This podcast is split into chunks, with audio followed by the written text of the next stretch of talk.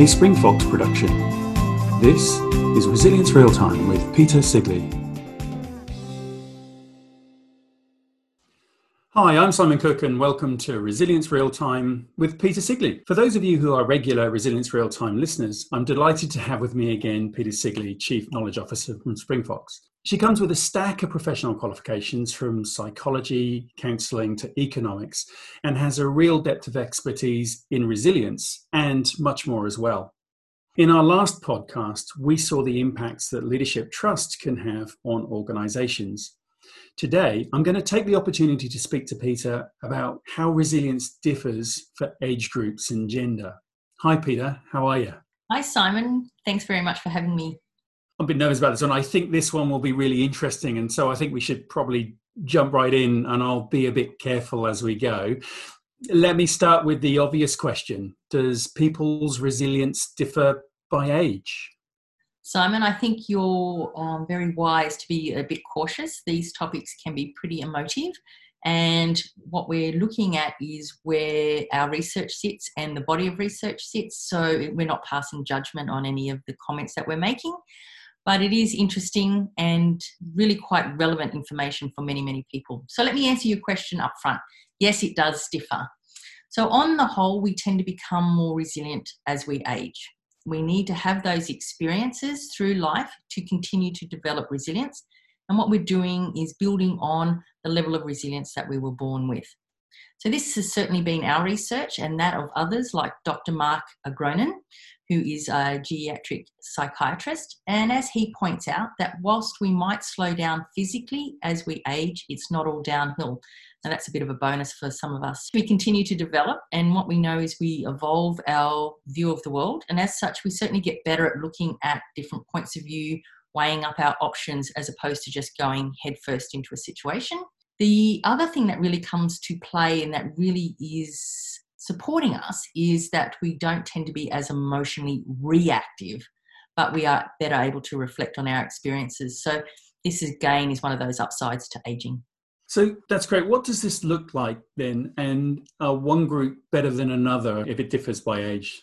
I'd hate to say that one is better than the other, but what I can tell you is what we've found from the research. So, our global report, with some 21,000 participants worldwide, found that there was a very distinct difference in self reported resilience levels by age group. Consistently, our research has found that younger people have lower levels of resilience than those who are older.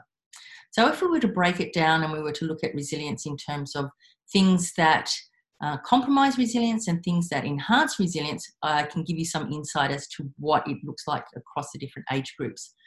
So, if we look at what compromises our resilience, we see our younger age groups reporting greater levels of sleep delay, issues around sleep, and sleep delay is only one aspect of those issues.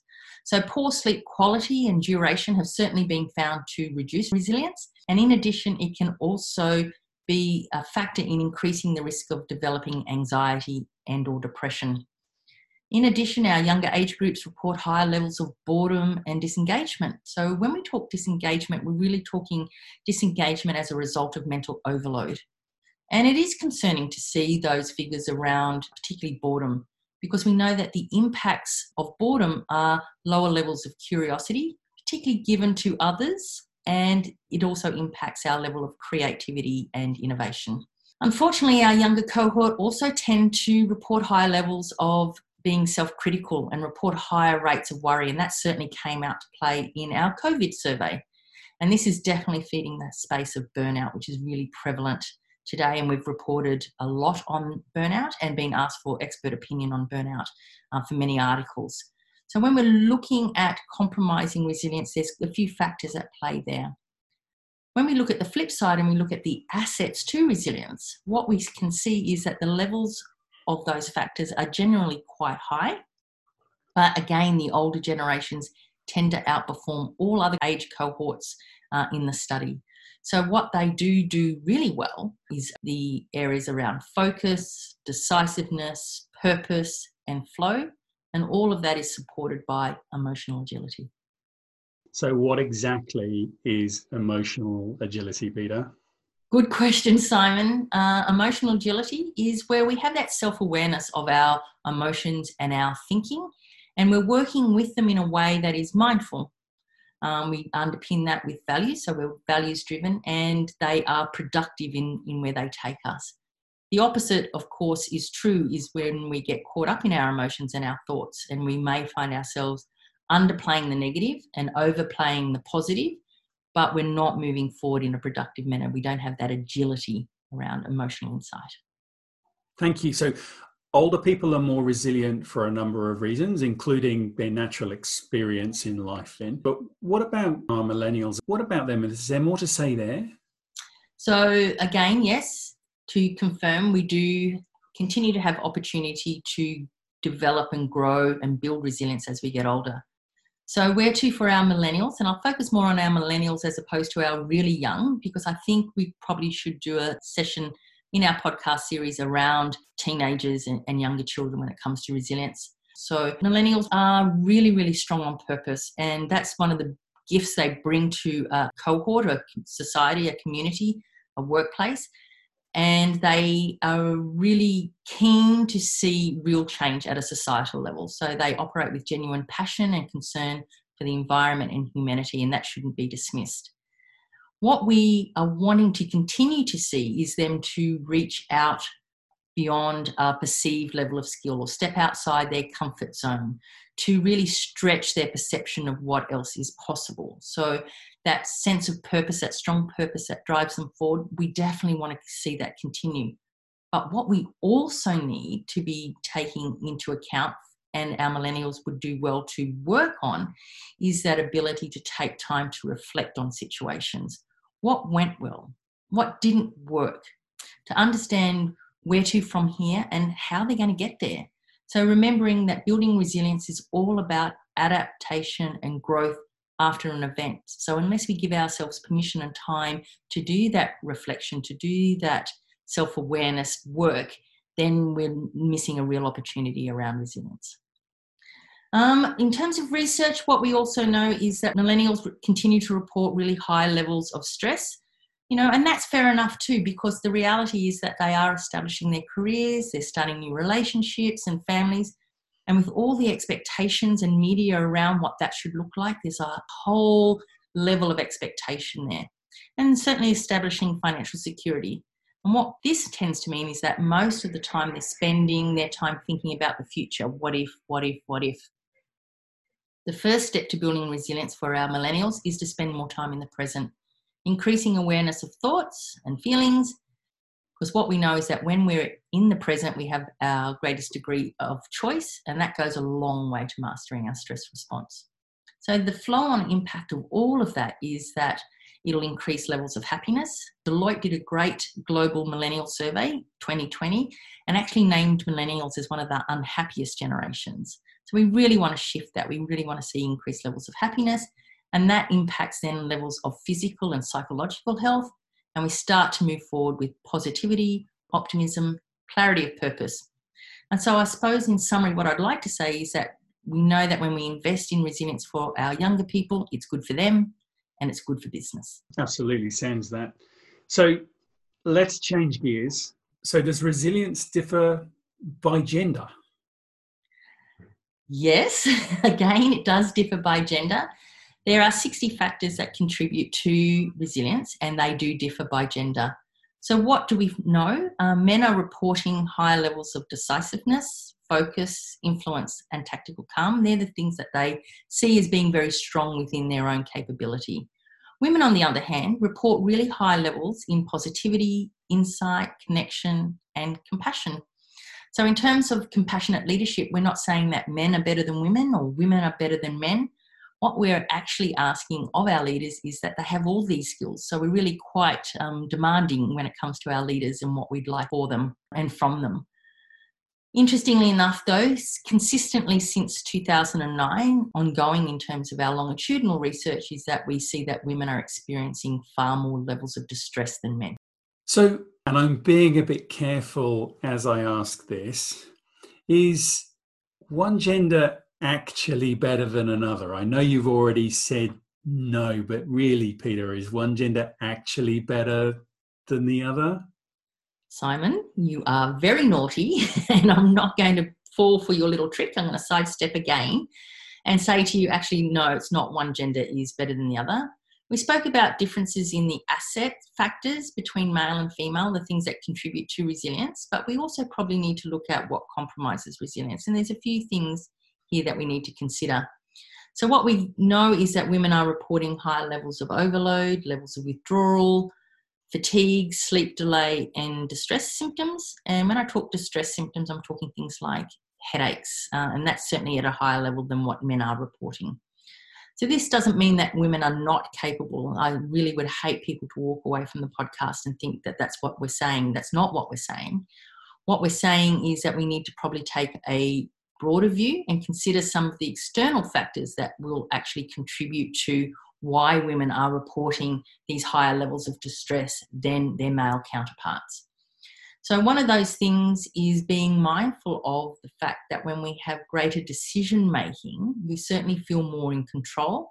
And this is reflected in our perceived resilience levels. So, we need to look at, particularly within a work context, where is that decision making resting and what ability and representation do women have to be part of that conversation.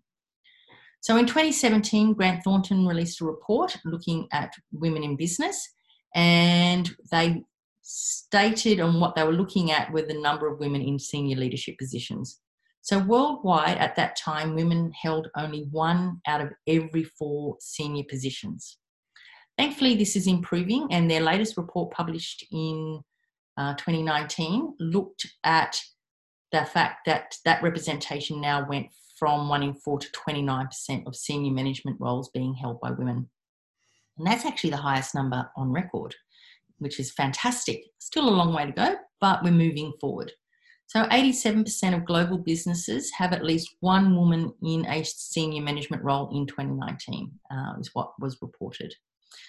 And whilst that's fantastic, what I'm actually looking at exploring and trying to understand in a bit more detail is what exactly were those senior management positions did the majority of women still sit within that caregiving space? Were they associated with the role of human resources, for example? Or was there, in fact, greater representation of women across all roles? So, were we seeing a greater representation, uh, such as the head of engineering, the head of finance, the CEO? That's certainly a factor that I would look at uh, influencing women. Okay, so great progress, but obviously further to go. Are there other factors at play here? There are other factors at play. Um, one of the other contributors that we know to um, resilience is our ability to recover. So, and we know that the majority of that recovery actually happens at home. Whilst we build in great practices for teams and for organisations and for individuals to do through their day, that really the majority of recovery actually happens at home. And so, when recovery is compromised, we know that resilience is compromised. So, part of that conversation is that we need to look at the distribution of caregiver and household duties. Women still are disproportionately doing the majority of these tasks, as well as working. And so, when this is the case, there's very little time for self investment and recovery. So, those distress symptoms that we are seeing reported uh, is, are not surprising on the back of the consideration of the, this particular factor. What we also know is this is compounded when we start to look at broader societal change, in particular, family unit composition. Our definition of family has long since moved away from married mum and dad and two kids. And this has been happening for the last couple of decades across the world. And with this change also comes challenge. The change in family structure is evident when we start to look at census data in particular. So, in the 2016 Australian census, there were some 6 million families recorded as part of that census. And 16% of those families were headed as single parent families, which is probably surprising for a lot of people. Of those single parent families, 82% of those family units were headed by women. So there's a huge load on women, which is really compromising that ability to invest in self care and recovery. And whilst it's not the full story, it certainly draws a point of focus for us to consider how do we go about supporting resilience when it comes to gender I think that's fantastic. There's really no difference between genders, and there's some areas in age to think about. And I know I make a bit of a habit about asking this question of you, but if I'm a leader, what should I be thinking about around age and gender when I'm leading my team? So, for a leader, it is very much at the forefront of the diversity conversation. So, we talk about diversity in age, in gender, in cultural background, in thinking styles. Diversity is a big topic for us to incorporate into our leadership conversation. And what we know is that teams and their performance are definitely reflected in the level of diversity that may be contained within that unit. So, we're looking at how we can consider the views of all and integrate that information into a well functioning team. So we're utilising various forms of communication and technology to suit all staff.